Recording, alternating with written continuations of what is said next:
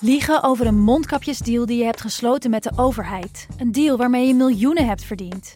Dat doet toch alleen Siewert van Liende? Nou, nee. Ik ben Felicia Alberding en in de Mondkapjesmiljonairs duik ik met een team van correspondenten in andere schandalen. Want wist je dat Siewert helemaal niet uniek is? Luister de Mondkapjesmiljonairs in je Podimo-app. Of ga naar podimo.nl slash mondkapjes. En probeer Podimo 30 dagen. podimo.nl slash mondkapjes. Deze podcast is 100% expertisevrij en alleen geschikt voor amusementsdoeleinden. De inhoud mag dus niet worden beschouwd als financieel advies. Dit is Jong Beleggen, de podcast. Ik ben Milou. En ik ben Pim. In deze aflevering hebben we het over de lessen van grote beleggingsgoeroes. Denk dan aan Charlie Munger, Joel Greenblatt, Howard Marks. Ja, we halen de rode draad uit hun kennis over beleggen. En horen daarmee hoe je het kunt maken in de wereld van het beleggen, maar ook in de echte wereld. Hoe je rijker, wijzer en gelukkiger kan Ja, het worden. begint bijna op zelfhulp te lijken. En we hebben groot nieuws in petto. Heel groot Over een nieuws. heel groot theater. Laten we snel beginnen.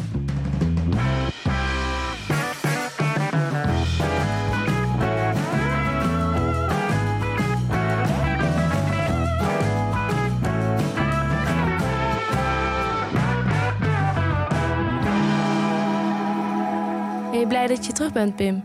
Eh, ja, dat is natuurlijk een dubbel gevoel. Ik ben natuurlijk super blij om hier weer te zijn, om Ja. jou weer te zien. Deze prachtige studio. Ja, prachtig hè. Ja, Toch je thuis, je tweede ja een soort van bunker. Eh, ja, ik mis natuurlijk wel een beetje het eh, Franse zonnetje. Ja, Lekker wijntje. Oh, ja, Ja. Ik, ik mag volgende week een weekje weg. Ik ben alleen mijn paspoort kwijt, dus daar moet ik straks nog even naar gaan zoeken. We wisselen elkaar mooi af. Ja, Het is af en toe wel even goed om even eruit te gaan. Even, dat denk ik ook. Niet eh, je dagelijkse ritme van de beurs volgen en de krant. en Maar even, maar even lekker er helemaal uit. Het is te belangrijker dat ik mijn paspoort terugvind. Eh, Maar goed, goed dat je er bent. Ook, ehm, je had me met een prima vervanging eh, opgezadeld afgelopen twee weken. Mees. Ja, Mees heeft Hier. fantastisch gedaan. Ja, was ontzettend leuk. Misschien iets theoretischer. Ja, Wat het leuke natuurlijk aan is, is eh, er zijn natuurlijk meerdere gasten geweest, meerdere mensen hebben mij vervangen, is dat je elke keer een andere invalshoek krijgt. Eh, je, meestal wat, misschien wat meer theoretisch, meer strategisch. Ja. Eh, nou, we hebben Dennis ook gehad, veel- meer praktisch.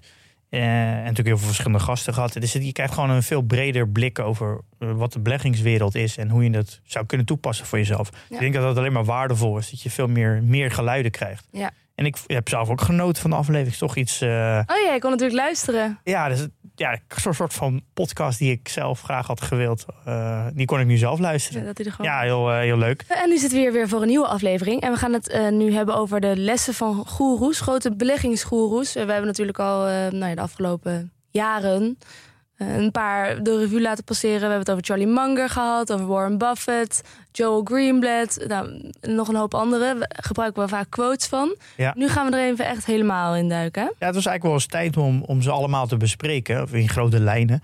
Eh, want we- ja, we bespreken ze vaak, maar we hebben er nooit een soort van samenvatting van gemaakt. Eh, we hebben allebei ook een boek gelezen. Eh, Richer, Wiser, Happier. Nou, dat is een soort van eh, nou ja, samenvatting van de allergrootste beleggers. Eh, geschreven door William Green. 40 jaar lang eh, de grootste beleggers eh, geïnterviewd. Ja, soms wel zelfs een paar dagen meegelopen. Dus een soort van, hij heeft ja, een soort van samenvatting gemaakt van alle lessen en, en ja, een beetje levenswijsheden van alle grote beleggers. Ja, en hij heeft zelf dan die keuze gemaakt over wie kies ik als degene die ik wil interviewen. Dat mag natuurlijk. Als je zelf een boek schrijft, mag je zelf bepalen wie je interviewt. Nou, dus in zijn ogen waren dit de grootste beleggers. En dan heeft hij het dus over. Hij noemt er een hoop hoor. Hij noemt er een stuk of. Nou, hoeveel noemt hij er? 40, ja, 40 Ja. worden er. eh, Ja. Dus zij gaat ze niet alle 40 evenveel aandacht geven. Nee, want er zijn een paar die meeste aandacht krijgen. Dat zijn er acht. Dat zijn Monish Pabrai, Sir John Templeton, Howard Marks, Jean-Marie Eveillard, Joel Greenblatt, Nick Sleep, Tom Gaynor en natuurlijk Charlie Munger. Ja. Dat zijn ze. En de, de subtitel trouwens van het boek is How the World's Greatest Investors Win in Markets and Life. Dus niet alleen op de beurs doen ze het goed, maar ook in het leven. Ja, dus het, ik, het, ik denk als je. Je leert niet zoveel direct als belegger.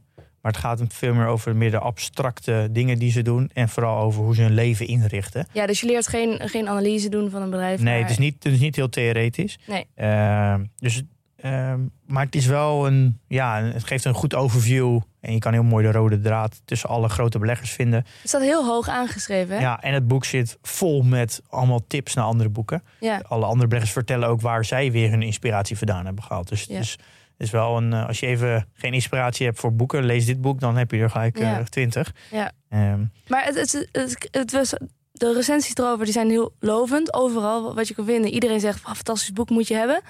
Wat vind jij ervan? ja, ik vond hem, ja, dat is wel moeilijk. Ik, ik zit een beetje, in een, een beetje dubbel of ik het nou een extreem goed boek vind of niet. Ik denk dat het niet verkeerd is om te lezen. Er zijn boeken die zijn echt veel slechter. Eh, misschien had ik er veel meer van verwacht. En dat komt ook wel dat ik denk ook heel veel van eh, de verhalen die erin zitten ondertussen al ken. Ja, Dus dat had ik ook heel erg. Dat is het misschien ook wel een beetje. Want we hebben natuurlijk al vaak besproken. En het gaat ook heel erg over de, de psychologie achter beleggen. Nou, daar hebben we echt wel een aantal afleveringen, zeker een deel, eh, aan besteed. Ja, ik denk als je, eh, als je al die losse boeken leest van al die grote beleggers, want er zijn van elke belegger wel, wel tientallen boeken, dan weet je natuurlijk eigenlijk meer dan dit boek. Alleen als je dat allemaal nog niet gelezen hebt, is dit boek natuurlijk wel een mooi startpunt. Ja. Eh, als je dat allemaal nog niet weet. Dat denk ik ook. Dus het is niet, het is niet een heel dik boek. Je leest hem in principe vrij snel uit. Maar er zitten best wel wat, eh, wat lessen in. En ik, ja, ik vind het altijd leuk als je op vakantie boeken leest. Is dat ook een mooi. Dan heb je ook gelijk mooi de ruimte om, om gelijk te reflecteren op jezelf. Oh. Ja, dus dat gaan we binnenkort ook doen. Eh, want ik heb gezegd ongeveer, nou, ik geef mezelf vijf jaar de tijd. Nou, we zijn nu Om te leren beleggen, ja. halverwege, Mhm. 2,5 jaar verder. Ja. Eh, dus het is misschien eens tijd om binnenkort een eh, ja, soort van tussentijds evaluatie te maken.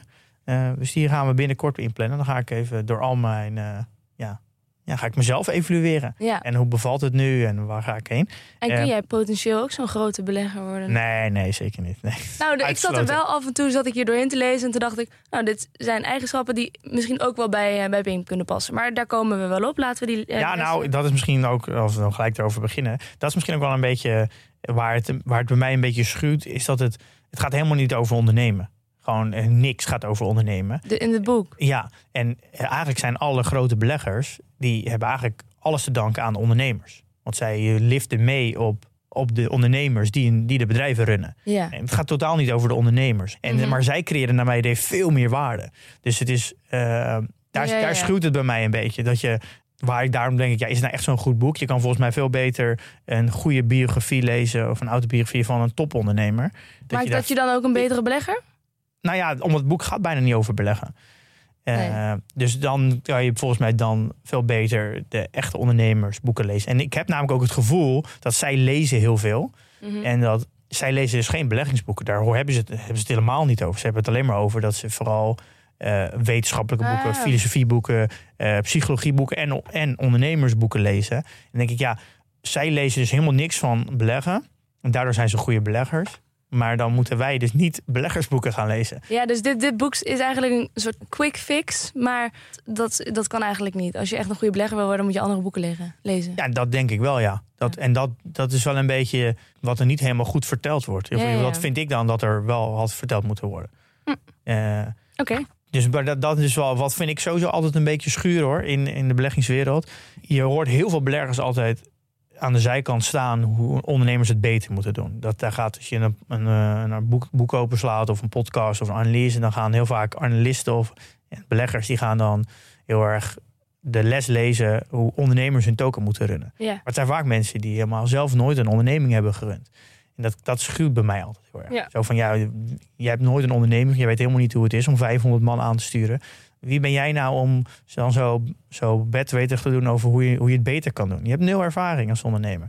En dat vind ik echt dat vind ik een heel moeilijk onderdeel van de beleggingswereld. Dat er zoveel mensen zijn die het allemaal denken hoe het beter kan. Maar het eigenlijk helemaal niet kunnen. Nou, misschien maakt dat je wel juist een goede belegger of een betere belegger. Nou ja, dat maakt denk ik misschien juist ook een slechte belegger. Omdat ik daardoor veel te veel eh, vanuit een ondernemer denk. En misschien veel.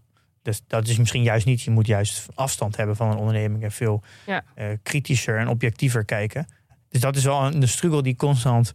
eh, waar ik constant met mezelf mee in gevecht zit. Hm. Tussen de- me- mezelf als belegger en mezelf als ondernemer. Nou, misschien kun je daar nooit nog eens een boek over schrijven. Nou, nou. nou. loop ik op de zaken vooruit. Goed, laten we beginnen met eh, die lessen die we eruit hebben gehaald. We hebben wel een soort van rode draad in het boek kunnen trekken. Want wat opvalt is dat over veel zaken zijn deze beleggers, die de meeste aandacht krijgen, eh, het wel op bepaalde manieren met elkaar eens. Ja, dat is, er zit wel echt een hele grote rode draad in. En dat is, je moet tegen de stroom in durven zwemmen. Nou Oh. ja, je moet het kunnen eigenlijk. Want de kudde die heeft het vaak gewoon fout. Ja, dat, ja, dat klopt. Eh, ja, dat zitten wel bij heel veel bekenden hoor, die we, die we allemaal wel kennen. En dat is eentje dat je in het contrair moet denken. Dus, eh, ja, een soort van counter-intuïtief. En, eh, Dat zijn ze allemaal wel een beetje. ja, en Howard Marks had daar wel een, een hele mooie over. Dat eigenlijk alles wat belangrijk is in beleggen is counter-intuïtief. En alles wat obvious is, dus alles wat duidelijk is, is fout. En dat is wel een beetje wat, je, wat in beleggen over het algemeen was. Is als iedereen, als iedereen links gaat, dan kan jij beter rechts gaan en andersom. Maar ik dat, zag hier ook heel erg een parallel met de. Dat gaat ook over winning in life. Ook winning in zeilwedstrijden. Als iedereen achter elkaar aanvaart de ene kant op, kun jij, als je toch niet voorop ligt, kun je beter denken van nou, ik probeer gewoon die andere kant op te varen. Dan heb je nog een kans om, om te winnen. ja, Weet je, dat is precies. Ik moest daar heel erg aan. Ja, nee, dat, ja, maar ik denk dat het met ondernemen ook niet heel anders is. Hè? Dat als je natuurlijk, eh, als heel veel ondernemingen naar links gaan, dan kan jij beter een hele nieuwe route kiezen. Want je gaat anders nooit. Je gaat ze nooit inhalen. Nee. Anders. Maar dit is wel extreem moeilijk, want het is, je moet, Je moet het durven. ja, en je krijgt dan heel lang. Ja, het is, emotioneel zwaar. Want het kan soms zijn dat je gelijk hebt, dat je, je de goede kant op gaat, maar dat, je dat, dat dat nog niet zichtbaar is. Dus dan duurt het misschien een jaar voordat je gelijk krijgt. Ja. En in dat jaar is het extreem moeilijk om dat vol te Ja. houden. Maar Ja. als het je een keer is gelukt door op zo'n manier echt links af te slaan en je wint dan, dan denk je wel volgende keer, dan ben je wel extra gemotiveerd om nog een keer Ja. links af te slaan. En zo kun je wel jezelf helpen om op dat pad te komen. Nou, ik, je merkt ook in alle grote beleggers, die hebben best wel flinke outperformance. Ja, daardoor zijn ze natuurlijk grote beleggers. En die hebben allemaal wel minimaal één keer echt extreem contrair gehandeld. En dan ook echt zwaar op ingezet. Dus Ja. die hebben allemaal een keer een soort van tegen de menigte. eh, zijn tegen de menigte ingegaan hebben, en hebben gewonnen. En daar komt ook wel vooral die outperformance van. Dus ze hebben, ze hebben op het juiste moment echt toegeslagen. En dat Ja. hebben ze allemaal gedaan, sommigen zelfs meerdere keren. Ja. Ja, dat is wel, eh, dat valt wel op. Er zitten ook een paar, echt een paar beleggers tussen die ook vertellen van dat hun fonds gewoon met 70% is leeggetrokken. Omdat, eh, omdat die zo contrair ging handelen dat iedereen, en dat ging in instantie zo slecht, dat iedereen gewoon zijn geld uit het fonds trok. 70%, dat is echt gigantisch. Ja. En dat er ook zegt, ja, je, je lijkt echt, je wordt volledig voor gek gezet. En maar op het moment dat je gelijk hebt, dan draait alles en dan ben je een genie. Ja. Het, is, het, het verschil tussen een gek en een genie is dan in één keer heel dun. ja. In die zin helpt het dus wel als je inderdaad, als het je niet uitmaakt wat andere mensen van je vinden. Ja, dat is ook waar het ook heel over gaat. Dat, eh, dat je, je moet jezelf heel erg kunnen isoleren. Dus je moet je immuun maken voor meningen van anderen. Je moet heel erg eh, het spel met jezelf spelen. Ze noemt ook heel, het gaat heel erg over de inner game, Ja. die heel veel wordt genoemd. Dus je moet jezelf volledig onder controle hebben. Je moet al je emoties goed kennen. Je moet heel goed herkennen bij jezelf wanneer komen er welke emoties op. En dat je dat kan controleren. Dat je als iemand anders iets, iets zegt, dat je daar eh, niet door beïnvloed wordt. Want Ja. je kan niet iemand anders mening beïnvloeden. Je kan alleen beïnvloeden hoe je, dat, hoe je die mening ontvangt. Ja. Daar heb je invloed op. Maar het zit ook wel heel erg. Je hoeft niet een perfect mens te zijn, een perfect te functioneren. Het is ook vooral ken je fouten. Ken je als jij gevoelig bent voor autoriteit en je ziet van oh, de alle grote beleggers doen dit. Moet je dat snappen, dat jij dat gevoel hebt. En dan moet je jezelf daartegen wapenen. Ja, het is, de zelfkennis is een heel groot onderdeel. En je merkt ook Ja. dat bijna alle, nou, zeggen allemaal, we zijn non-stop aan het lezen. Lezen, lezen, lezen. En constant zelfontwikkeling, zelfontwikkeling. Jezelf ja, verder ontwikkelen. Kijken waar je, waar je weer je beter zelf kan leren kennen. Kijken waar je, waar je een beetje scheef gaat. Waar ga je uit balans? Welke situaties eh, denk je niet helder meer genoeg? En ze zijn constant bezig met zich, zichzelf in een soort van ja, topvorm houden. En dat gaat eigenlijk om vier dingen. Eh, de voeding zijn ze heel erg mee bezig. Slapen, eh, bewegen. Eh, en eigenlijk de, de laatste is meer ja, soort van een beetje meditatie, spiritualiteit. Maar het gaat vooral om de, je, je hoofd leeg hebben. Hè? Altijd een Ja. helder hoofd hebben. Dat wat er ook gebeurt, dat je altijd scherp bent. Ja. Het is, ja, het is niet heel anders dan ondernemen. Dat zijn de echte goede ondernemers doen dat ook. Als je bijvoorbeeld het boek leest van eh, Tim Ferriss, de, de Titans heet het volgens mij. Een heel dik boek. Daar heeft hij eh, tientallen ondernemers geïnterviewd. en gekeken naar wat zijn jullie patronen, wat zijn jullie manier van doen. Dat lijkt heel erg op hoe de grote beleggers zijn. En dat is bijna elke vorm van topsport. Of het nou beleggen is of ondernemen. Ja. Of gewoon puur echt topsport. Een fysieke sport. Je moet jezelf gewoon altijd top hebben. En dan moet, er zijn gewoon een aantal... Ja, we zijn een lichaam, biologisch. En daar kan je best wel... Ja, dat is ondertussen best wel duidelijk hoe je dat in topvorm houdt. Maar ik zie op dit vlak ook wel wat gelijkenissen met jou. Hoe zie je dat zo? Nou, ja, nee, ja, dat is, ja, ik begrijp dat zelf ook wel. Dat je dat goed slapen, goed eten en goed bewegen. En dat er vooral in een structuur gieten, dat je dat dagelijks doet. Ja. Eh, waardoor het li- relatief weinig moeite kost. En dat, het, dat je die gewoonte elke dag doet. En jezelf kennen en veel Ja. lezen en beter worden. Ja, maar dit Wel is echt op een pad, een, een stip aan de horizon hebben, daar naartoe willen. ja, focus, eh, consistentie, Ja. eh, gewoontes creëren. Maar dat is, ja, dat is denk ik iets voor alles wat je, waar je goed in wil zijn. Of het maakt eigenlijk niet uit in wat. Dan heb je dat eigenlijk wel nodig. Anders kan je gewoon niet een, een topprestatie leveren. Ja. En dat is ook gewoon heel goed kennen hoe zit je lichaam in elkaar. En daar, eh, ja, ja, daarop je leven inrichten. Ja. En bij de ene zal dat meer slaap zijn. En de ander bij meer voeding. De ander meer bewegen. De ander veel meer eh, ja, een vorm van rust. En die rust kan vinden door bijvoorbeeld een, eh, een geestelijke boswandeling te maken.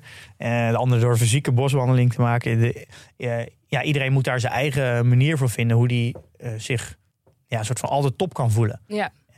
En het, wat, wat ik bijvoorbeeld heel erg heb, is een lijstje voor mezelf van als ik uit balans raak, wat ik dus heel snel herken, dan heb ik gewoon een lijstje van stappen die kan ik doorlopen en dan, en dan ben ik weer in balans. Dus dat, en dat merk je ook wel met de beleggers. Die, die mensen zijn niet, niet voor niks de grootste beleggers geworden. Dat haal je er wel heel erg uit. En dat is ook met, denk ik, met ondernemen. Je wordt niet voor niks een topondernemer. Er zit altijd iets onder dat zij structureel hebben gedaan voor tientallen jaren. Zodat ze, daarom zijn ze zo groot geworden. En dat merk je eigenlijk met alle grote beleggers ook. Ja. Eh, zelfs Warren Buffett heeft daar heel duidelijk een, eh, een opmerking gemaakt over gewoontes. Het habits komt in het hele boek terug.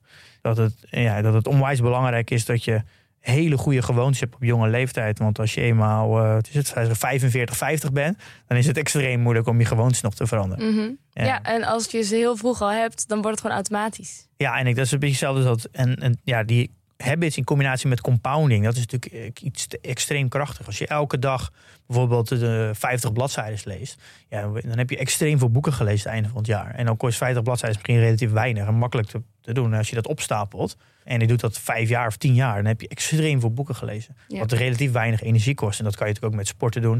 Ik beweeg elke dag een half uur. Of ik eet elke dag gezond. Eh, Ja. Het zijn hele kleine dingetjes. Ik heb daar trouwens ook nog een boek over eh, gelezen die ik wel daarover kan aan. Is Atomic Habits van James Clear. Dat is een soort van samenvatting van, eh, van alle grote boeken die gaan over, over gewoontes en zo. En het is echt een fantastisch boek. Heel praktisch. Eh, kan je eigenlijk met hele, met hele kleine stapjes kan je er al mee starten. Dus dat is echt een ben ik nog op tijd? Ik ben al bijna 31. Ja hoor, je bent altijd op tijd. Nooit te oud. Voordat we verder gaan, eerst een bericht van onze sponsor Achmea. Eh, Pim, ken jij de Knowing Doing Gap? Of in mooi Nederlands de intentie-gedragkloof? Ja, dat je iets weet, maar er niet naar handelt. Ja. Ja, zo heb ik vrienden die dankzij ons wel weten dat ze moeten beleggen. Om verlies van koopkracht tegen te gaan. En te zorgen dat ze een goed pensioen hebben. Maar er toch niet naar handelen. Nee, dat blijkt toch lastig, hè? En of breder dan beleggen vlees eten. Ik hoor mensen vaak zeggen, ja, het is wel beter voor de planeet... en minder dodelijk voor de dieren. Maar als er dan een menukaart met een hamburger eh, met bacon voor je ligt... ja, dan wordt dat voor het gemak toch vaak wel weer vergeten. Ja, woorden verliezen nogal betekenis als je er niet naar handelt. Ja, het zou wel een stuk helpen als je in een omgeving zit... waar ander gedrag gestimuleerd wordt. En dat denken ze ook bij Achmea. Daarom zijn ze met zo'n 13.000 collega's vast begonnen... om goede intenties om te zetten in goed gedrag. Zo werken ze daar aan oplossingen voor grote maatschappelijke vraagstukken. Ja, ze gaan bijvoorbeeld voor minder verkeersslachtoffers, gezonde werknemers, duurzame woningen en meer. Ja, dus nou, geen woorden, maar daden. Waar ga jij voor? Check de vacatures op werkenbijachmea.nl. En nu weer verder met de podcast.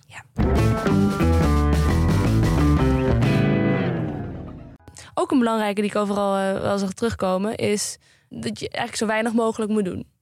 Zo niks doen bijna. Ja, Toch als belegger. Als je goed wil worden en groot wil worden... dan moet je niet, niet, niet gaan handelen. ja, dat is eigenlijk wel. Dat maakt aan de ene kant heel fijn. Hoe fijn is het dat je ergens goed in kan zijn waar je niks voor hoeft te doen? Dat- Ja, maar toch denk ik ook van... ze moeten die bedrijven toch wel allemaal echt goed kennen. Dan moet je toch niet niks voor doen. Nee, maar nee, de, de, het, het punt is eigenlijk dat, het, dat je de rendementen maakt tijdens het aanhouden van een bedrijf en niet in het in- en uitgaan. Dus het kopen en verkopen. En dat klopt natuurlijk wel. Kijk, zeggen we de top 100 de rijkste mensen zijn bijna alleen maar ondernemers. Ja, waarom zijn dat ondernemers? Omdat namelijk die starten het bedrijf en die hebben het aandeel 30 jaar, 40 jaar later zijn ze nog steeds aandeelhouder. Is Mhm. de echte buy-and-hold belegger is natuurlijk de ondernemer. Die verkoopt niet. Die één aandeel heeft, namelijk in zijn eigen bedrijf. Ja, en die verkoopt niet. Eh, Ja. Dus, dus de, de waardecreatie zit hem eigenlijk altijd in het vasthouden. Eh, Ehm, en dat merk je ook, dat alle grote beleggers... die hebben hun grootste rendement gemaakt... door gewoon posities gewoon 20, 30 jaar vast te houden. Dat, is in, ja, zit in het niks doen. Alleen, ja, het ligt wel een beetje aan welke strategie je natuurlijk toepast. Als je Ja. echt een beetje value beleggen hebt...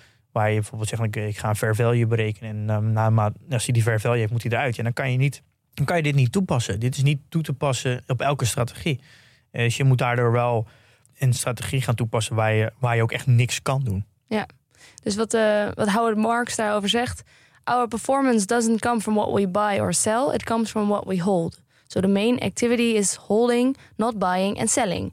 I've always wondered if it wouldn't enhance an organization to say we only trade on Thursdays. And the other four days of the week, all you can do is sit and think. Ja, Of drink esma's op het terras. Ja, het is natuurlijk wel een. eh, het is, ja, daardoor hebben ze ook zoveel tijd om te lezen. En om aan zelfontwikkeling te doen. Omdat ze. eh, ja, als je in principe een, een goede portfolio hebt van een aantal posities waar je achter staat. Ja, dan kan het zomaar zijn dat je drie, vier jaar niks hoeft te doen. Ja, dan Ja. heb je wel drie, vier jaar lang tijd om te lezen. Ja, zo simpel kan het zijn. Ja, Maar mensen maken dat beleggen soms zo ingewikkeld. nou Met ja, al die producten en alle dingen die eigenlijk onbegrijpbaar zijn. En credit default swaps en weet ik veel wat allemaal. nou, dat is eh, wel goed dat je dat zegt. Het hele boek gaat ook over. eh, simpel, simpel, simpel, simpel. Zorg dat je het zo simpel mogelijk maakt. Ja. Eh, ja, dat is. Ja, het, het- ja, soms denk je wel eens van ja, dan is bijvoorbeeld Nick Sleeps heeft dan eh, een grote positie in Casco en eh, Amazon, ook een beetje Berkshire, die drie. En dan vooral Amazon en Casco zijn heel groot geworden. En je, ja, hij is een grote belegger omdat hij twintig jaar lang die posities heeft vastgehouden. Daardoor is, heeft het een extreme outperformance. Ja. Kun je zeggen, ja, het is daardoor een hele grote belegger. Ik kan ook zeggen, ja, hij heeft gewoon extreem veel geluk dat hij toevallig die drie posities heeft gekozen twintig jaar geleden. Ja. En daardoor is het, dus het is ook een beetje van, ben je een grote belegger omdat je goede resultaten hebt? Of ben je een goede belegger en daardoor heb je goede resultaten? Maar ja, dus het is een beetje, Ja. eh, dit, eh, de factor geluk komt natuurlijk ook heel erg bij kijken. ja. Eh, maar ja, je merkt wel dat alle grote beleggers en posities heel lang vasthouden. Dat soort van in- en uitgaan, dat, dat doet niemand. Nee, maar dat vond ik wel ook een leuk punt erin. Alles in het leven proberen we zo simpel mogelijk te houden. Een, een natuurkundige theorie is pas echt een goede theorie als je het uitgelegd krijgt aan, nou ja, Een kind. aan een kind, inderdaad. En toch kunnen we alles in die financiële wereld zo ontzettend ingewikkeld en moeilijk maken. Waarom is dat nou per se daar zo? Waarom zijn we daar zo? Waarom vinden we dat zo leuk? Nou, het is natuurlijk niet alleen daar zo, maar het is over het algemeen natuurlijk zo dat. Kijk, de echte A-players die willen dingen simpel houden. Eh, want die zijn heel, denk ik, dat zijn meest de zuivere mensen, vind ik. Eh, die hebben niet meer nodig dan dat. Maar als je net niet de top bent, dan maak je jezelf belangrijk door dingen complex te maken. Want daardoor eh, snappen andere mensen om het heen minder, waardoor jij belangrijker wordt. Eh, en ja, hoe complexere dingen zijn, hoe Ja. meer je eh, kan verdienen. En je hebt natuurlijk hefbomen nodig, inderdaad. Om hoe meer je ja, verdienmodellen je kan Ja. creëren. Het is een beetje als, als Italianen in de keuken. Probeer ook met zo min mogelijk, Moet- zo simpel mogelijk. Maar Ja. het lekkers. Dus, ik denk de, heel veel dingen. De, Steve Jobs was daar ook altijd heel bekende van. Hè. De, de, iets simpel maken is misschien het allermoeilijkste wat er is. Ik had geen tijd om een korte brief te schrijven, dus schrijf ik maar een lang. Ja, nou ja, schrijven is denk ik ook. eh, ik- ja, hetzelfde punt maken met zo min mogelijk woorden. Dat is natuurlijk het moeilijkst. Ja. Met design ook. eh, Heel veel mensen ook, heel moeilijk. Ja. Ja, dat eh, iets, iets vormgeven met zo min mogelijk design is natuurlijk het allermoeilijkst. Andere les. Ja, geduld. En ik denk Ja. dat geduld ook heel erg hand in hand gaat met niks doen. Als je in de essentie niks doet, dan is, heb je automatisch ook veel meer geduld. En andersom. Eh, ja, gaat wel een beetje hand in hand. Ja. En ik merk dat ik heb dat steeds meer. Ik, je, zal, je ziet het ook, ik handel bijna niet meer. En ik merk ook dat ik op het begin heel erg zoiets van: oké, ik, ik moet handelen. En als ik dan een aandeel op mijn watchlist had en die ging omhoog, 5%, dan had ik: oh shit, ik had, er, ik had hem eerder moeten kopen. Mhm. En dat ben ik eigenlijk nu helemaal kwijt. En ik merk, eh, aan- ik merk zelf dat ik me veel comfortabel voel om gewoon één keer in een kwartaal of één keer in een half jaar wat te doen. Dan dat ik elke maand ga doen, wat Ja. ga handelen. Ik heb niet meer dat FOMO, die dat is helemaal weg. Dus ik vind ik helemaal Ja, niet erg. denk, er zijn nog. genoeg bedrijven. Ja. Eh, geduld. En als een bedrijf echt goed is en ik vind het op de duur, dan ben ik echt wel bereid om twee jaar te wachten. Eh, dus Totdat die goede prijs bereikt Ja. Maar misschien bereikt het dat wel nooit. ja, maar dan zijn Maar dan is het gewoon te duur. Ja, dan is, maar dan, dat komt misschien ook meer omdat ik nu steeds meer bedrijven ken, dat ik ook het geduld kan opbrengen. Eh, en in het begin is je soort van je universe heel erg beperkt, omdat je dan maar een beperkt aantal bedrijven hebt geanalyseerd. Dus als je dan, ja, als, je, als er dan een bedrijf te duur blijft, dan is het zonde. Dan denk jij, de zonde van mijn tijd dat ik Ja. daaraan besteed heb. Ja. Maar naarmate je meer bedrijven hebt geanalyseerd, is dat veel minder erg. Ja, dus die karaktereigenschap die zit er bij mij wel in, geduld. Ik, heb, Ja. ik ben daar helemaal niet gevoelig voor. Dus dan Ik ben helemaal niet geduldig. Nee, ja, ik wel heel erg geduldig. Ik kan wel echt een stip zetten, vijf à tien jaar verder... en dan daar gewoon heel rustig naartoe gaan. En dan Ja. is gewoon wachten. En als het een jaar uitstel gesteld wordt, dan heb ik daar ook helemaal vrede mee. Hm. Dus dat is wel een, Ja. eh, en daarom denk ik wel steeds meer dat... ook in die, dat we nu wekelijkse podcast maken... dat dat ook steeds minder relevant wordt. Eh, helemaal omdat ik ook minder ga doen. Dat ik ja, misschien één keer in het half jaar wat ga doen. En dat ik gewoon ondertussen een beetje cashpositie opbouw... en dan één keer in het half jaar een keuze ga maken. Ja. Tijd om erover na te denken. Nou, ik Ja, dan is het- proberen er geduld voor op te Dus brengen. dan een elke eh, week een podcast maken heeft dan minder zin natuurlijk. Ja, Um, Monish Pabrai zegt hier trouwens over... The number one skill in investing is patience. Extreme patience. Monish Pabrai vond ik trouwens wel een geinige vent. ja, leuk hè? Ja, die doet dus alleen maar wat hij zegt. Hij is een, puur een copycat. Hij doet precies na wat Warren Buffett en, en Charlie Munger doen. Zeggen. Ja, ja, basically wel ja. Hij kopieert gewoon, eh, Vrijwel alles. maar niet alleen van beleggers, maar hij kopieert gewoon alles in het leven. En het mooie is, dat doen, doen wij eigenlijk allemaal. Want, Ja, want ja, er zijn maar een, handjevol mensen die echt originele ideeën hebben. En de rest, ja, Ja. die is toch gewoon een soort van mengelmoes van, oké, ik zie daar wat, ik lees daar wat en dan voeg ik het samen. En vaak kan je helemaal niet meer in je hoofd, kan je dit niet meer terughalen van hoe je nou die combinatie hebt gemaakt. mhm. Eh, maar uiteindelijk kopiëren wij allemaal elkaar. ja, maar weinig van ons zullen dat toegeven. Ja, En Want dat- die. Monish die kan zijn ego zo opzij zetten... dat hij zegt, ik doe gewoon eh, precies na wat zij doen. Ik bedenk niks zelf. Eh, ik heb nog nooit een origineel idee gehad. Nee, ik, vond- ik vond het eigenlijk heel... Het grappige is dat hij het zo vaak zegt dat het eh, juist weer origineel Ja, wordt. dat het origineel wordt inderdaad. Ja, dus Ja. het is wel... Ja, nee, heel mooi. Ja, uiteindelijk doen we dat allemaal. Hè. Ja, de creativiteit zit hem van... Dan moest ik heel erg denken aan... Dan, aan de, in het boek biografie van Steve Jobs gaat het heel erg over... dat hij op een gegeven moment die magneet introduceert in de, de MacBook. Want als je dan... Je hebt natuurlijk altijd een kabel om op te laden. En Ja. Je kent het nog van vroeger misschien... dat als je... Dan liep je eh, op school eh, en al die eh, kabels naar eh, stopcontact... en dan sleurde je zo'n laptop van de tafel. En hij heeft dat gehaald uit de, Oh. de kleine keukens in, in Japan. Waar mensen, waar dus sushi wordt gemaakt, maar vaak in hele kleine keukens heb je heel veel blenders en zo. En Ja. daar was alles met magneten dat, dat die dan uitschoot en dan bleef de blender staan. Dus hij, Is hij, het daarvoor? ja, hij schrijft heel erg in, in het boek dat hij gewoon heel veel inspiratie houdt uit andere industrieën. En dat op een gegeven moment samenbrengt in een computer. Eh, en dat dat, ja, de creativiteit zit hem in dus door gewoon heel veel te analyseren, heel veel te ontdekken, heel veel te reizen. En dan eh, dat samen te brengen op één punt. Ik, ik heb altijd gedacht, ik, voor mij is het magneet juist handig. Want ik lig dan soms met de poes op mijn borst zo. En dan is mijn laptop bijna leeg. Dus kan ik zo met mijn tenen zo dat snoertje oppakken. En hem zo erbij houden. En dan vliegt hij erin. Dat is Ja. ideaal. Ik denk niet dat het daarvoor bedacht is, maar Nee, Mooie nee ja, dit, ik ontdek nu waar het wel voor bedacht Ja. is. Waar het, eh, Ja. Nou, we hadden het al even gehad over de, de controle van je gedachten en emoties. Eh, ik denk dat Ja. dat. eh, Volgende les. ik denk dat dat voor buiten de. Als ik het beleggen zou omschrijven, zou het zijn eh, gewoon een eerste heel stuk gewoon skills. Je moet gewoon leren waarderen. Je moet leren uh, jaarrekening kijken. Je moet bedrijven een beetje begrijpen. Je moet de koersen, dividend. Je moet gewoon kennis. Nou, dat, dat kan je denk ik binnen een paar jaar kan je dat enigszins wel goed leren. En dan de volgende delen zijn gewoon, ja, is gewoon, gewoon jezelf controleren. Dat is met, vind ik, met ondernemen ook zo. Je hebt gewoon een basiskennis die je nodig van. Je moet gewoon eh, administratie kennen, je moet sales kennen, marketing, je moet eh, HR. Je moet gewoon heel veel de silo's in een bedrijf. Gewoon, daar moet je gewoon kennis van hebben. Hoe doe je dat? En daarna is het gewoon ja, jezelf 100% kunnen controleren. Je inner game Ja. kunnen spelen. De, dat zeggen ze ook bij ondernemen. De, de limitaties van jou liggen. In, of de, noemen ze dan even de MBA-kennis. Dus gewoon de pure kennis van, van het een bedrijf runnen. En, maar dat is op een gegeven moment wel gewoon. daar moet je wel door blijven ontwikkelen als je groeit, natuurlijk. Eh, een bedrijf voor vijf man is heel anders dan een bedrijf met 500 man. Maar dat kan je in principe gewoon door best wel makkelijk te leren. door met mensen te praten en een boek te lezen. En de andere limitatie is, is ben jij als ondernemer je, je, je hoofd. Ja. En dat is een soort van oneindig. En Ja. de meeste ondernemingen eh, stoppen met groeien om de beperking van de ondernemer. Waar ligt de beperking van de ondernemer? En dat merk ik met, met beleggen ook. Waar ligt de beperking voor jou als belegger? En Ja. Dat betekent gewoon dat je jezelf moet controleren. Daardoor zijn alle succesvolle ondernemingen ook vanaf een, eh, van founders die 43 jaar en ouder zijn.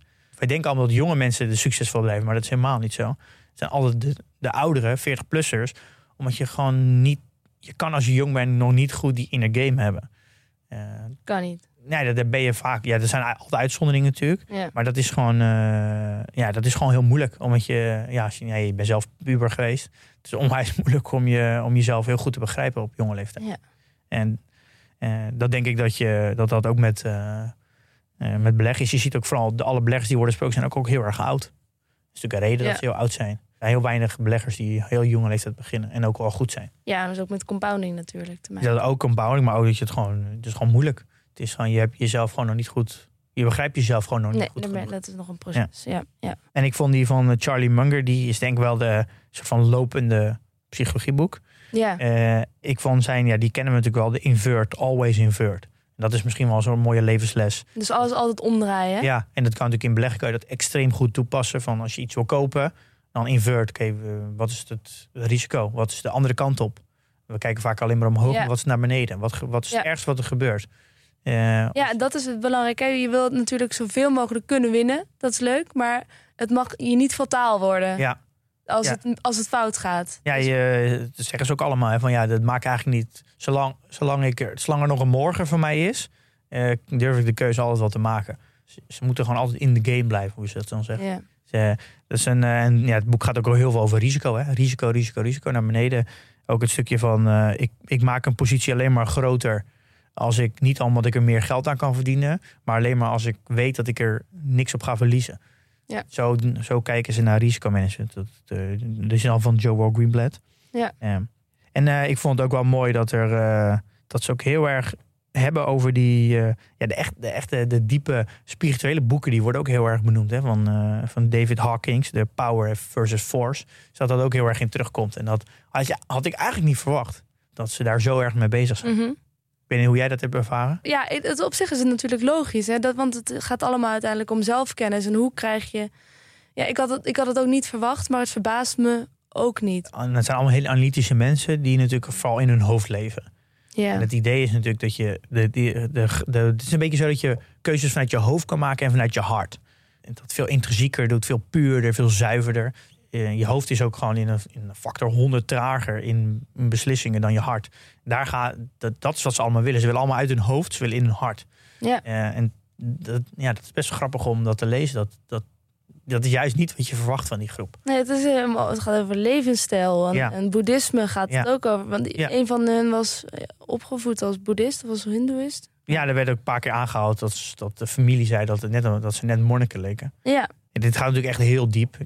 Dus vind ik voor de gewone, de, de gewone luisteraar niet heel erg toepasbaar. Maar maar het is wel een interessante rode draad. Dat het allemaal, al deze beleggers, die, die leken zichzelf echt te kennen. En die handelden echt vanuit hun eigen persoon en hun eh, krachten en hun... eh, ja, dat is ook een, eh, wat, wat ze het ook, dat, er- dat staat er ook constant in. De key is to find what works for you. En de beste strategie is een strategie die jij in je core voelt en ook je hele leven kan blijven toepassen. En niet, de beste strategie is niet degene met de hoogste rendement. Ja.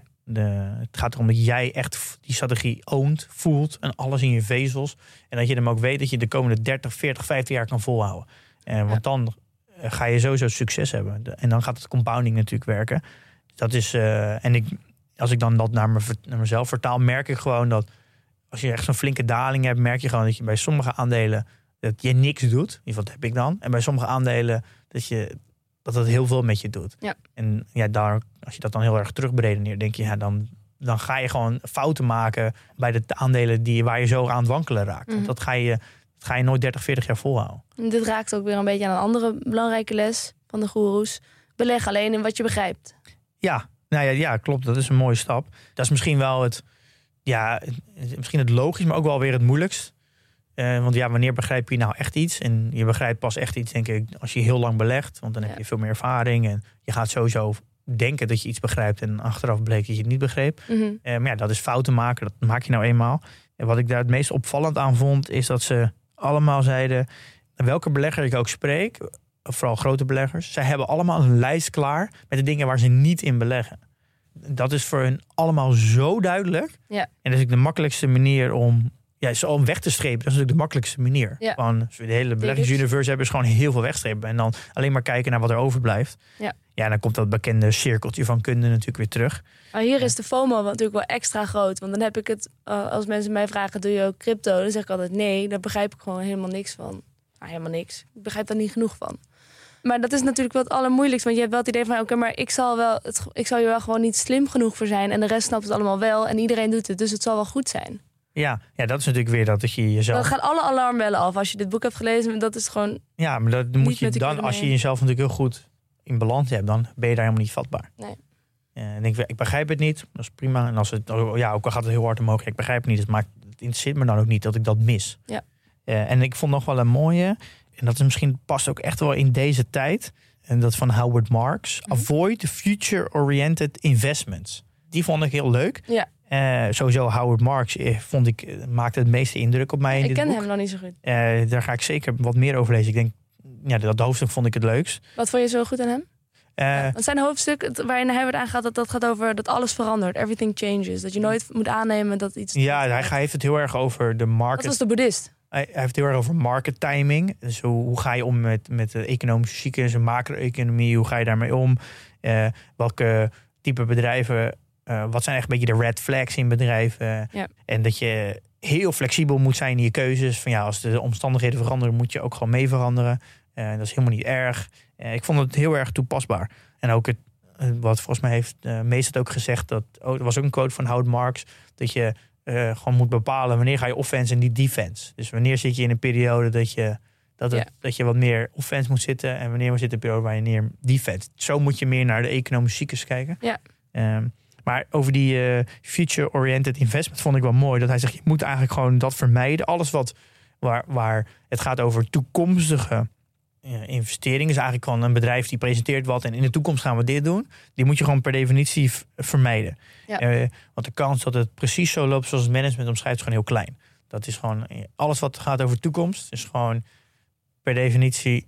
Eh, Ja, eh, nou, en dat is natuurlijk deze tijd wel interessant, want we hebben natuurlijk vooral een, een beetje, en nu is het wel weer wat minder, maar net eh, zo'n boom na corona, dan ging het een beetje alles wat toekomst was. Nou ja, de dotcom bubble was natuurlijk ook volledig eh, future-oriented investment. Alles wat toekomst was, eh, ging omhoog.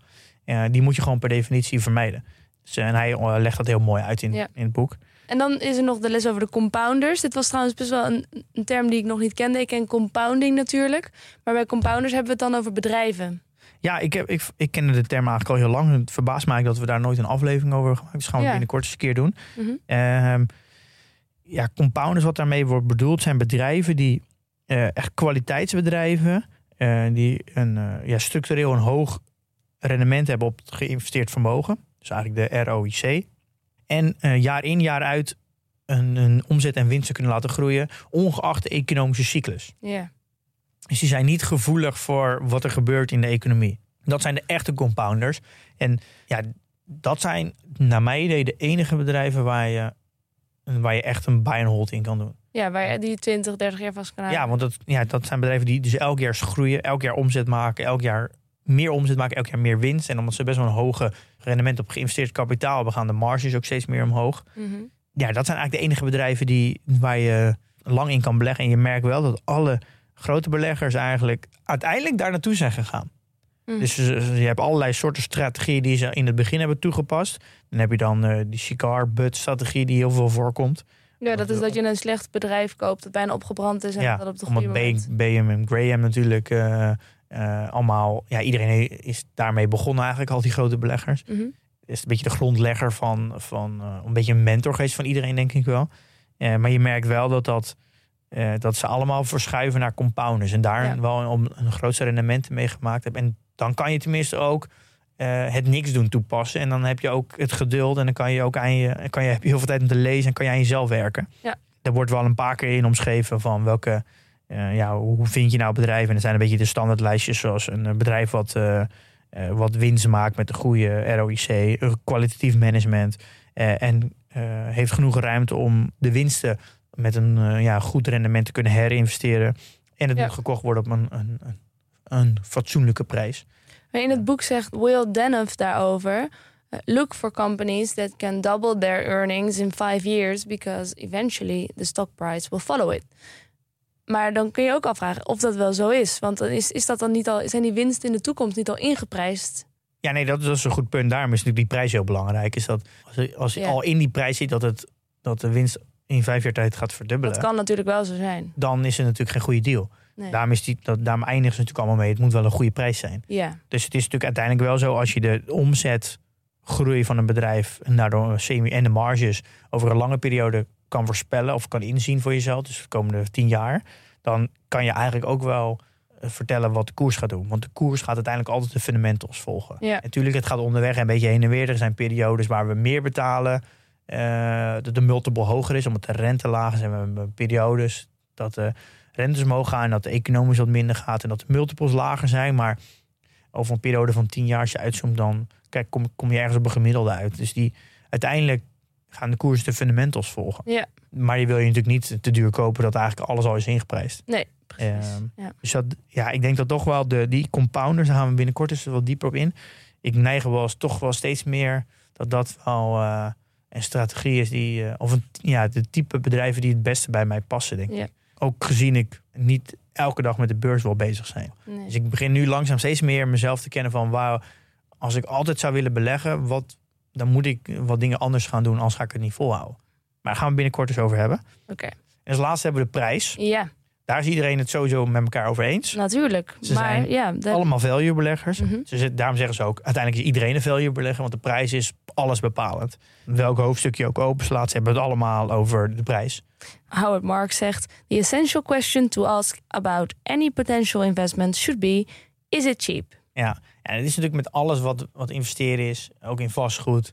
De, de winsten zijn 9 van de 10 keer behaald in de aankoopprijs. Ja. Eh, en eh ja, Howard Marks zegt ook van, eh, ja, hoeveel optimisme is al ingeprijsd? Dat Ja. moet je weten. Nou, dat komt heel erg over die, eh, Ja. die waar we het net over hadden. Maar dat is dus heel belangrijk en eigenlijk onontkomelijk. Je moet hem wel weten hoe je moet waarderen. Ja, dat Joe Greenblatt zegt het ook van, do you know how to value a business? Ja, en als je dat niet weet, Dan kan je beter stoppen. Ja. ja, dat is natuurlijk ook logisch. Want ja, je kan geen investeerder zijn in wat dan ook. Of het nou is in whisky, Pokémon kaarten, auto's. Als je niet een waarde kan inschatten van wat je koopt. Ja. Ja, je kan niet beleggen in auto's als je totaal geen idee hebt wat is een auto waard. Ja, wat moet je dan betalen? Dan ben je al 100% afhankelijk van degene die hem aan jou verkoopt. Ja, misschien kan diegene heel goed onderhandelen. misschien heeft diegene niet het beste met jou voor. Nee. Ook. Ja, dus het is met alle vormen van investeren moet je gewoon weten wat is iets waard wat je koopt. En dat is natuurlijk, Ja. als, je in, eh, als je belegt, dan heb je te maken met bedrijven. Dus Ja. dan moet je een bepaalde vorm voor jezelf ontwikkelen. Dat je enigszins kan achterkomen wat is een bedrijf ongeveer waard. En waar liggen mijn limieten van wat ik ervoor wil betalen. Ja. Eh, dat is met alles zo. Het idee dat je, dat je als iemand zegt, ja, als je, je kan beleggen zonder te waarderen, dat is, dat is gekke werk. Maar ik, ik beleg wel een beetje zonder te waarderen. Ja, maar moet jij een ETF belegt. ETF, Ja. ETF hoef je niet te waarderen, want dan heb je een, ja, gewoon de markt. Want dat kan ook helemaal niet. Je, gaat, dat, je kan, Nee. dat, is, dat is niet te doen. Maar ja, dus, dus voor jezelf moet je eigenlijk de vraag als ik, als ik niet wil leren waarderen, Dan kun je niet eerst beleggen. dan moet je gewoon naar een ETF gaan. Ja. Want dan ga je op een lange termijn ga je gewoon een keer echt goede fouten maken. Ehm, Oké. Overal, ik wil nog even één iemand toch uitlichten die we nog niet genoemd hebben. Sir John Templeton. Of bijna niet genoemd. Ja? Ehm, ik vond dat wel een, ook een hele geinig vent. Dat vind ik echt wel leuk aan dit boek. Is dat er zoveel excentriekelingen in worden genoemd. Ja, heel en erg, ook manier, manier waarop ze leven. Dus ehm, Maar de, me- de meeste, de ergste, die heb jij nog niet gelezen. Dat zijn de laatste zeven pagina's. ja, ik heb 80% van het boek gelezen, jongens. Excuus. Die moet je nog even doen. Eh, die ga ik nog even doen. Het gaat ook over een Nederlander. Eh, nou, ze zijn trouwens ook allemaal best wel krenterig. Ze doen zo min mogelijk met sociale relaties eigenlijk, lijkt bijna. Ja, het lijkt Ook mij eentje zegt, ik, ik ben zo dol op mijn vrouw omdat ze niks van me hoeft. Ik denk van, het, is, het is een beetje, een, eh, de, een beetje de vroeger FIRE-beweging. Hè? Van eh, geef minder uit dan je inkomt. En eh, Ja. word zo snel mogelijk onafhankelijk. Daar Ja. hebben ze het allemaal over. Want die William Green die komt dus bij die mensen thuis en die bezoekt John Templeton. En nou, weet niet waar die precies zit. Maar hij staat ergens in de zee, staat hij te hupsen en te dansen Ja, en te doen. Om, en dan denk ik, wat is die idioot? Wat is er met die man aan de hand? Helemaal onder de zonnebrand gesmeerd. Dan stond hij een beetje raar te doen in het water. En even later bleek dat dan Sir John, Templeton te zijn... die daar zijn morning workout routine aan doen was. Want dat is gratis, hè, met de weerstand van het water werken en zo. Habit, hè? Blijf je toch Elke eh, ochtend, gezond en fit tegen een lage prijs. Ja, ja leuk hè. Ja, ik, ik moet nog wel als laatste toevoegen, dat is een beetje wat ik, dat heb ik over het algemeen vind ik altijd als het gaat over eh, mensen ophemelen, is dat het, al die beleggers hebben allemaal een flinke outperformance gehaald, soms wel 10, 20 procent over een lange periode, maar allemaal echt eh, niet recent. Nee, allemaal voor 2000, hè? Ja, ruim voor 2000, maar echt een beetje jaren 50 tot 80. Voor computertijdperk. Voor computertijdperk. En ik heb wel, ik heb heel erg het gevoel dat al die grote beleggers bijna opereerden als een computer. Zo van, we moeten gewoon heel veel lezen, heel veel informatie verwerken en hebben we een voorsprong op andere beleggers. Maar dat, in deze tijd werkt dat niet echt meer. Want ja, Oh, informatie is overal. Ja, computer heeft dat vooral voor je Ja. overgenomen. Dus je, ehm, en als je gaat kijken naar de meest recente performance, is dan van Tom Gainer eh, van Markel.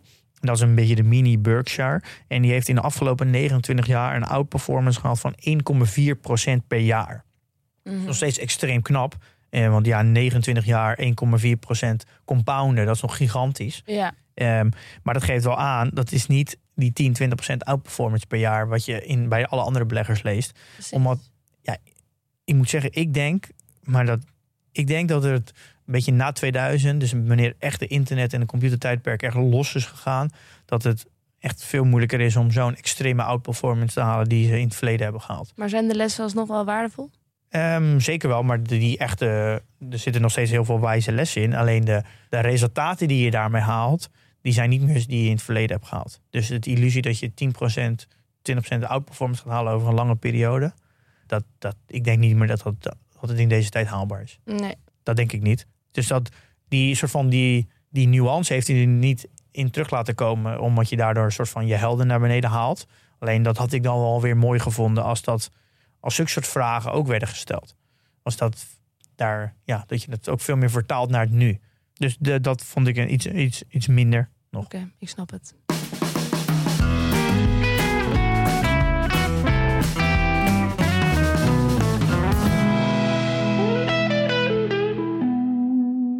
Pim, er is goed nieuws, hè? Ja, vertel. Ja, er eh, schijnt een theatertje in Amsterdam geregeld te zijn. Voor ergens in oktober. Waar wij een kunstje mogen doen op een podium. Een kunstje? Een kunstje. Ja, ik ga dus eindelijk mijn grote droom waarmaken. Eh, wie had ooit kunnen weten dat het vervolgens over beleggen zou gaan? Ik niet. Maar we gaan het theater in. Met Jong Beleggen. Jong Beleggen de show. Jong beleggen de show. Wat zeg Ja. je nou, Milou? Ja, En waar gaan we dat dan doen? eh, in de Kleine Comedie in Amsterdam dus. Kleine comedie? Ja, er kunnen 500 mensen in dat de is toch zaal. die, eh, die grote zaal? Jij bent met alvast met acteren begonnen, met zie die ik. theaterstoelen? ja. En zo'n groot licht op het podium? ja, en van die grote rode Oh. gordijnen en het Oh. spotlicht. En eh, er gaan geruchten dat er eh, gezongen gaat worden. Maar er, er gaan ook geruchten dat het ook weer heel inhoudelijk wordt. Zoals, zoals je altijd natuurlijk van ons kan eh, Podcast on stage. verwachten. Precies, een podcast on stage. En daar kun je dus bij zijn. Tenminste, als je vriend van de show bent. Want eh, dan ga je dus naar de community. En dan vind je daar een kortingscode. We, om maar even te samenvatten. Jong beleggen de show. We gaan dus een live een podcast opnemen in het Amsterdamse theater De Kleine Comedie. 29 oktober om 2 uur. Dus we beginnen met een show in de comedie. En daarna uitgebreide borrel met alle vrienden van de show. De kaartverkoop is ook alleen voor vrienden van de show. En als je nu naar de community gaat, dan vind je daar ook een kortingscode om je kaart te bestellen. Ja. Eh, een kaartje kost? En dat ligt aan de plek. Eh, nou ja, het is een theater, dus eh, de eerste rang is iets duurder dan eh, de achterste rang. Ja. De exacte prijzen die, vind je als je een kaartje koopt. Oké. Wat ik zelf eigenlijk heel leuk vind, is dat we... Ja, we gaan natuurlijk op het podium op, maar het zelf vind ik eigenlijk het leuk dat we daarna een hele grote borrel gaan Ik organiseren. ben zo benieuwd wie onze luisteraars zijn. Dus wij verzorgen ook voor iedereen de eerste consumptie om de boel te starten. Ja, ik vind het gewoon heel leuk om alle luisteraars, eh, de echte fans, de, de mensen in de community die ook dingen bijdragen, om die te ontmoeten. Ja. Eh, het is gewoon een hele grote, gezellige, eh, jong beleggen bol. Dat wilden we natuurlijk al veel eerder doen, maar corona heeft toen uh, roet in het eten gegooid. Dus nu, ja. En ook misschien wel leuk om te tellen dat de meeste gasten die in de show zijn geweest, komen ook langs. En de, de bekende, de bekende zoals eh, Paul, Mees en Dennis zijn er ook. Ja. Dus het wordt een gezellig, gezellige borrel. Ik heb er ook heel veel zin in. Het is trouwens een samenwerking met Julia en Steven van Podcast Van en Chill. Podcast en chill. Ja, onze helden.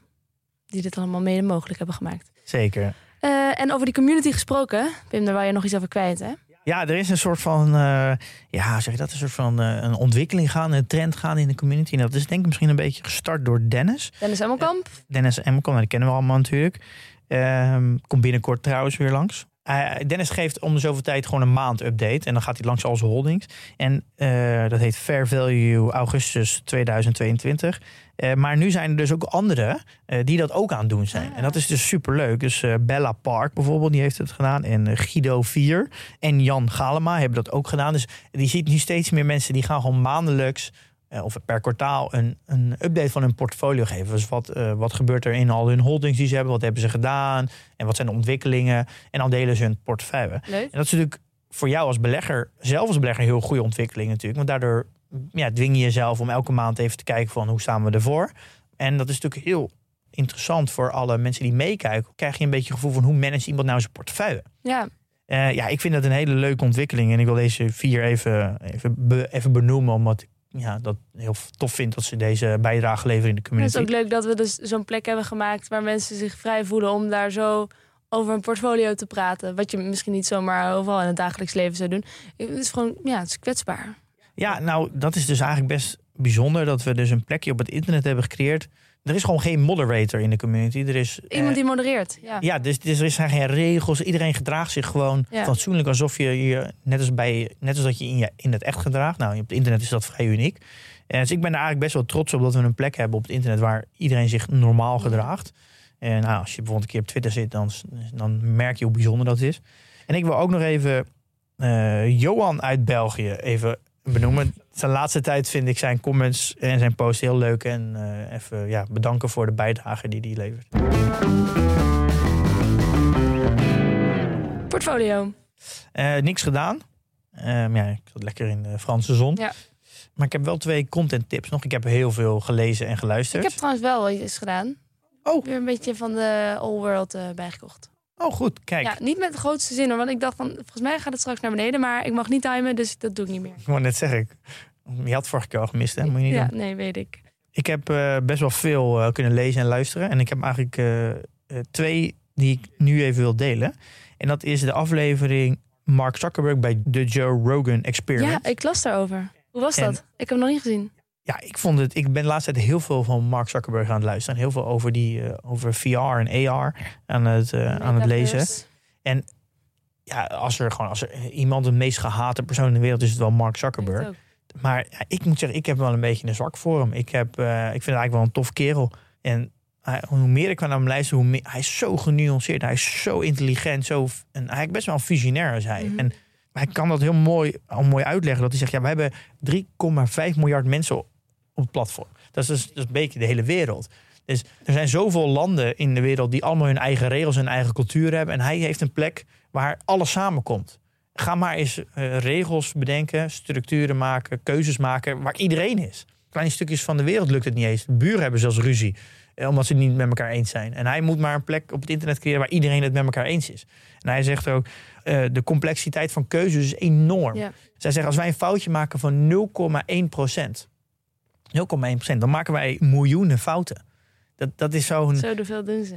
ja, eh, dus de, de manier hoe hij, hoe hij hier soort van tussen laveert is eigenlijk best knap. Eh, en hij kan dat best wel goed uitleggen. Hij is echt iemand die, die echt alles weet van alle kleine details. Dat vind ik, ja, hou ik van als, eh, Ja. als ondernemer. Dat, dat, een, dat een ondernemer dat kan. Leuk dat hij bij Joe Rogan ook gaat zitten. Ja, en hij heeft, ja, hij heeft hij wel goed natuurlijk. geregeld, Joe. Heeft Joe goed geregeld, maar Mark heeft daar natuurlijk gewoon zichzelf aangeboden, denk ik, om de eerste uur te praten Ja. over een metaverse. Ja. en over AR en VR. En hij heeft daar natuurlijk ook een primeurtje gepakt. De Quest VR headset, die in oktober wordt gepresenteerd van eh. Meta. Die, wordt, eh, die heeft hij daar gepitcht. En Joe Rogan heeft natuurlijk geprobeerd met eh, eye tracking. En die heeft natuurlijk heel lovend over dat product gepraat. Ja, Ehm, dus in, in oktober komt, eh, komt er een nieuwe Een headset. tweetje van de... Eh, ja, eh, en het laatste uur was meer een vrij gesprek. Hm. Ik vond het best wel interessant om, om te luisteren. Eh, of als je in meta wil beleggen, of je bent eigenaar, of je wil daarin beleggen, is het interessant. Maar ik denk ook dat het in het algemeen interessant is, omdat je namelijk de kans heel groot dat je producten gebruikt die hij maakt, is ook groot. Dus Ja. op, dat, op dat vlak is het ook interessant. En je had nog een tip of wil je die voor de volgende keer bewaren? Kijk, ik heb nog een tip, maar die neem ik dan mee naar de volgende keer. Dan, eh, ja, volgende keer is dan wel over twee weken. Want volgende week eh, ben ik even met vakantie. Als ik mijn paspoort kan vinden.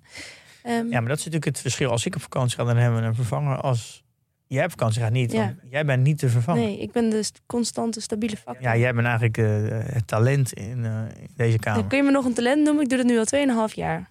Ja, maar je blijft je Ik ontwikkelen. ben, ik ben, ja, oké, dat is waar. Oh. Jongens, nou ja, goed. We zijn er ik er helemaal verlegen van. Ehm wil je verder nog iets kwijt? Eh, Oh, ik wil nee, wel ja. één ding kwijt nog. Ehm, wie wil mijn boek hebben? Richer, Wiser, Happier van William Green. Ik ga het niet nog een keer opstu- eh, opsturen, dat ik te veel gedoe. Maar degene die als eerste op Instagram reageert, die mag hem eh, komen ophalen. In Amsterdam. Oké, prima. En wat is je, je Instagram? Ja, oh, Instagram Milou laagstreep brand. Dat is het. En mijn adres, dat deel ik dan later wel. Ja, dat zou ik niet doen. Nee.